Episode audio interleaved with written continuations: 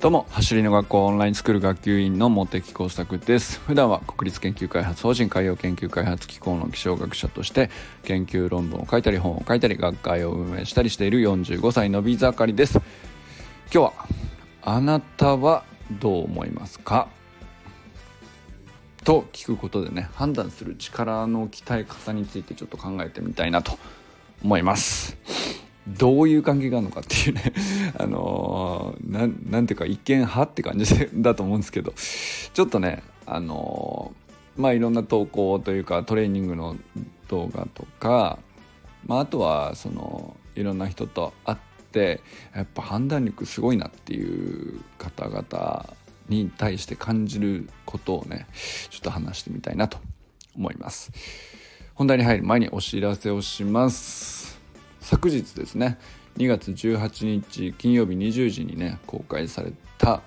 あの久々のプレミア公開で公開された走の学校 YouTube チャンネルの動画見ていただきましたでしょうか？皆さんどうですか？ヤクルト並木選手の文句なしの盗塁テクニックとはというやつなんですけど、まあ、本当に素晴らしい内容だったなと。あこれねこれはプレミア公開ですねっていう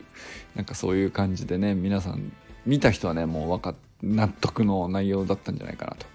思うんですけど是非ねまだ見てないという方は是非見てみてください。そして、えー、今月はですねスプリント教室が各地であの盛り上がっておりますのでそちらの方をご案内しておきます。まずね2月6日から立ち上がっている開校されている屋島レグザムフィールドでの香川高松校ですね。こちらでは 30m ダッシュのタイムが初日早々に参加者全員の平均で0.2秒縮まるっていうですね。30m ですかね。50m で0.2秒縮まるだけでもすごいことだと思うんですけど 30m のタイムが0.2秒初日で縮まるって本当によっぽどですからね、えーまあ、本当に圧倒的な結果だなと思いますね。でこちらのインストラクターさん2人の最強タッグなんですけど1人目の先生がですね高橋瑠衣先生という方で高橋瑠衣先生はと元横浜 d n a ベイスターズアスレティックトレーナー理学療法士日本トレーニング指導者協会認定トレーナーということでねまあ本当に長年いろんなスポーツに携わって、え、指導者としてももともとね本当に素晴らしい方なんですよねでご自身でスポーツ革命プロジェクトというものも進めている中で走り革命理論も絶対に広まるべきだということでスプリント教室の開講に携わってくださっているということですねそしてもう一人はハンドボール選手元ハンドボール選手でトレーニングジムステップを経営されている池田純先生という方なんですけど本当に素晴らしいんですよお二人とも。あの池田純先生はねもともとあのオンラインスクール生でもあったんですけどまああの最近ねこそねスプリント教室開講という方に力を入れるためにねまああのいろいろ理由はあるかと思いますけど今はねあの大会はされているんですが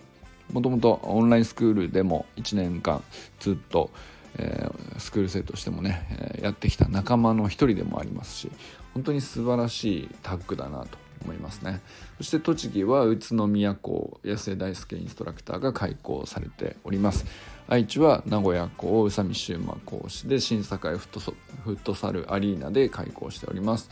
東京校はね昨日ご紹介しましたけど和田誠司インストラクターが江戸川区陸上競技場で開校しております。各校のね入学申し込みはリンクを貼っておきますので是非興味のある方は覗いてみてください。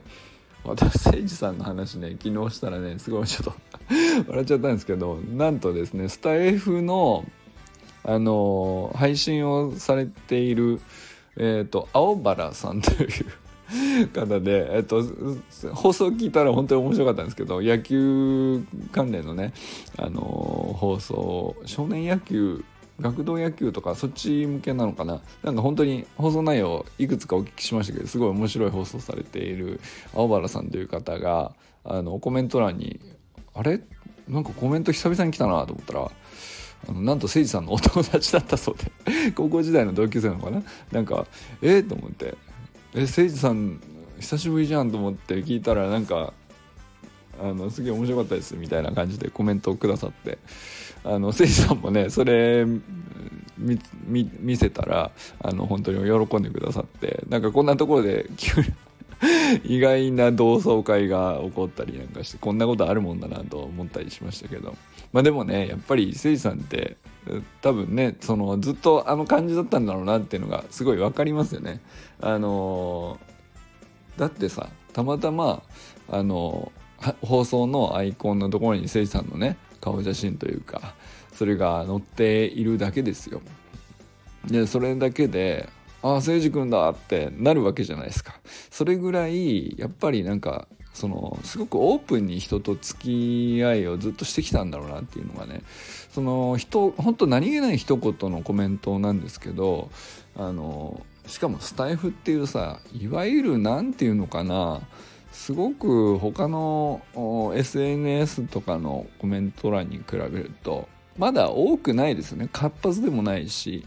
えー、ユーザーもそんなに多くない。どれぐらいいるのか分かんないけどさ。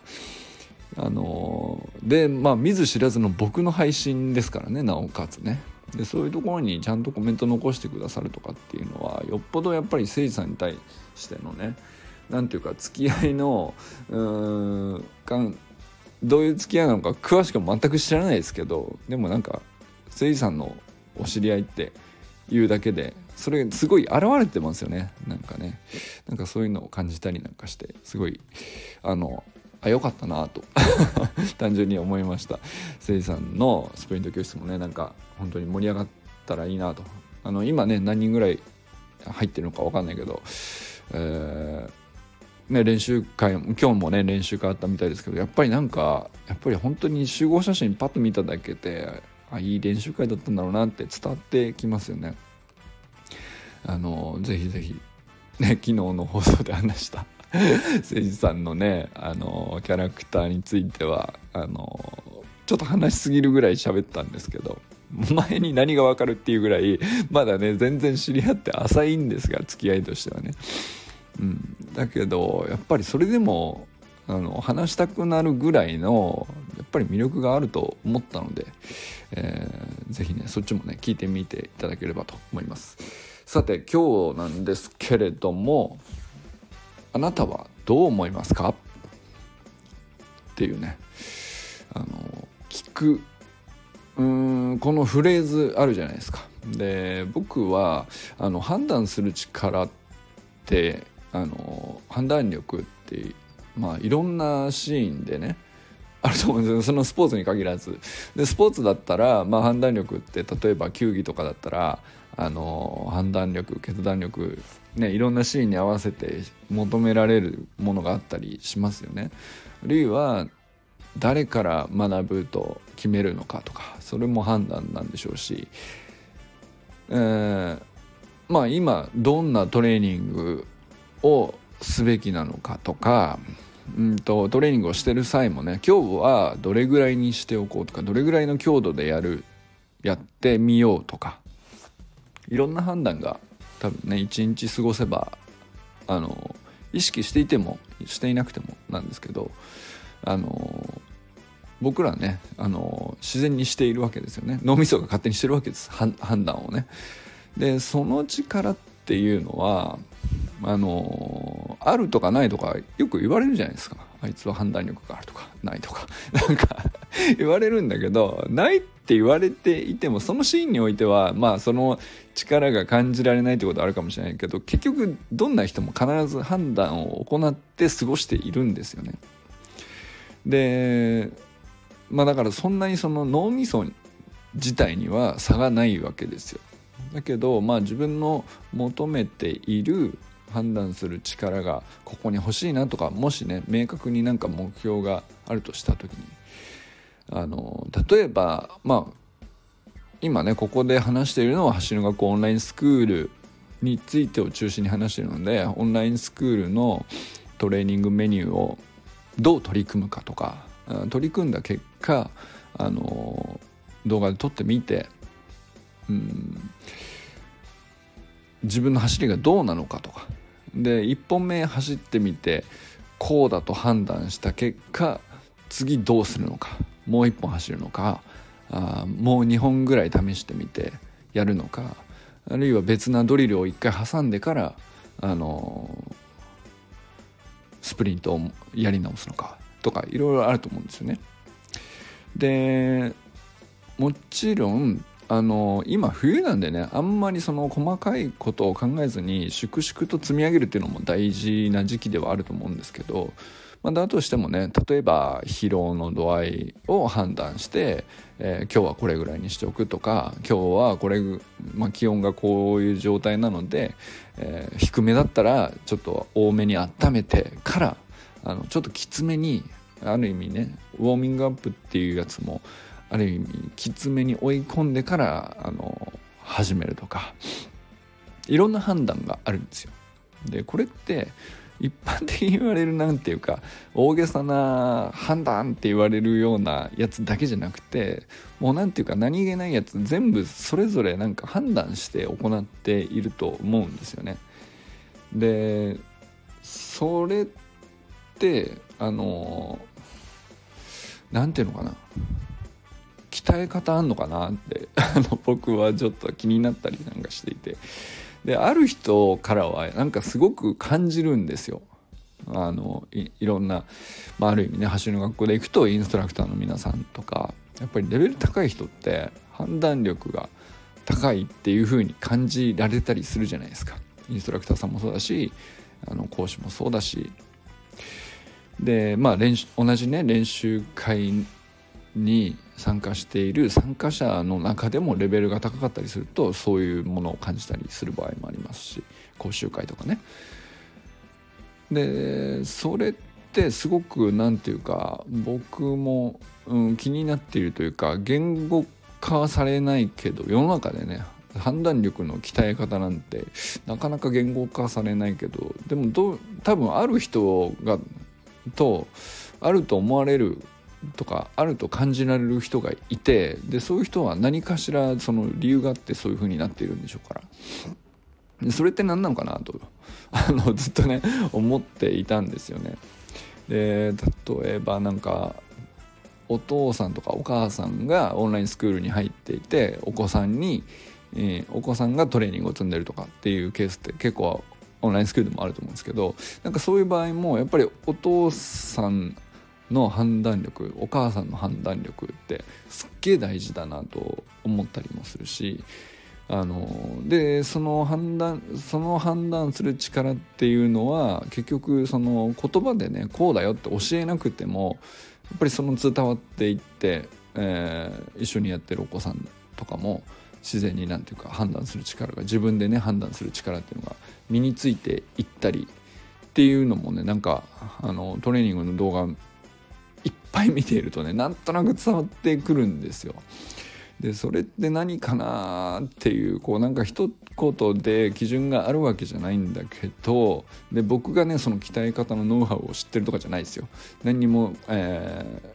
検証もなければ根拠もないしっていう感じなんですけど一個ねあるなと思っているのがあの何て言うかなえーとまあ、今日のタイトルにしたことですよね。あなたはどう思いますかというふうに問うということがあのできているかどうかでこれはまあかなり意識的なことですよね。でこれはあなたっていうのは、えー、自分一人でやっている場合もあの実はこうあ自分はじゃなくてあなたってちょっと何て言うか客観的な視点になるっていうことだと思うんですよね。で要するに例えば自分で走って自分の動画を一回見てみて、えー、あなたはどう思いますかともう一人の自分から自分に問う時に第二第一人称じゃなくて、えー、第三者視点で、えー、自分に対して聞いてくるというような問いを立てるっていう感覚なのかなとその客観的になるっていうのはね。このなんか問いがあるだけで全然違うんじゃないかなって思ったんですよ。でこれはまあまず一人でやっている場合は結構まあ、高度っちゃ高度な話ですよね。でこういうのができているんじゃないかなって感じられる人の例えばトレーニング動画の投稿の中の自己分析みたいのを見てるとあのやっぱり書いてることがやっぱり本当に自己分析できてるなって感じさせるわけですよ。本当にねだからこれは別に大人子供関係ないんですよ。あの年齢も実は関係なくて小学生でもできている子はできている。善くんもそうだしあの善くんだけじゃなくて善くんみたいに本当にすごい子って思ってるかもしれないけど別に善くんだけじゃないんですよね。他にも結構いるわけですよ。あの自分でできてるなっていう自己分析が。でそういう子っていうのはあのそういう人たちっていうのはあの判断する力を自然に鍛えているんだろうなと思うんですよ。でそれって、えー、どう思うっていうふうに 自分に対して自分で聞いてるっていうあのちょっと俯瞰した目が持ててるからその問いができてるんだろうなってこう思うんですよね。なんかその感じがこう伝わってくる文章からという感じですね。でもちろん別にその一人でやらなきゃいけないわけじゃなくてあのお父さんとかお母さんとかがあの一緒にねあの撮影しながらやってるで投稿するのもお父さんとかお母さんがやってるっていう場合ももちろんあると思うんですけどそういう場合も結局同じなんですよ。なんかお父さんとかお母さんが「君はどう思うんだ」と。走ってみてね。この今撮ったのは今やってみたのはこれだと。でこういう感じだったと。例えばアンクルホップとかね。ベースポジションホップとか。あの撮影してあげるじゃないですか。で撮影したのを、えーと、一緒に見てね。なるほど。こんな感じだったよ。でまずその、えー、例えば伸びしろのポイントっていっぱいあると思うんですよ。そんないきなり完璧にできるってことはないしそれがないからこそトレーニングしてるわけだから。あのいくつかあると思うんですけどまず本人がどう思うのかそれを見てねそれがあの問われているというかその会話がまず先に来ているとあのやっぱり子供の方は何て言うか自分でそうどう思うって言われたらなんか考えちゃうじゃないですか。分かんないよその見つけられるかどうかも分かんないし、えー、何だったら見ている場所とかポイントはずれてるかもしれないですけどでもどう思うって言われるか言われないかすごく大きくって問われるか問われないかでそれがその余白がまずあるとやっぱり頭使うと思うんですよね。でそうじゃなくてここがポイントだよ伸びしろだよこうしようっていうのが先に来てしまうとあのふんふんなるほどって なると思うけどあの、判断する力っていう意味では何ていうか頭を使う余地があの、一個機会がね、あの、なくなってしまうというか、まあ、そういう意味ではあの使い分け大事かなと思ったりするんですよね。あのもちろん本当に何も分からずに ただただ無邪気にやっている時に「どう思う?」って聞いていやなんかもう全然気にしてないしどうでも何ていうかそういうことじゃなくてただただ楽しんでやってますっていう時にあのそんなにわざわざねテンションとかペースを落とすためにそんなことを言わなくてもいいと思うんだよね。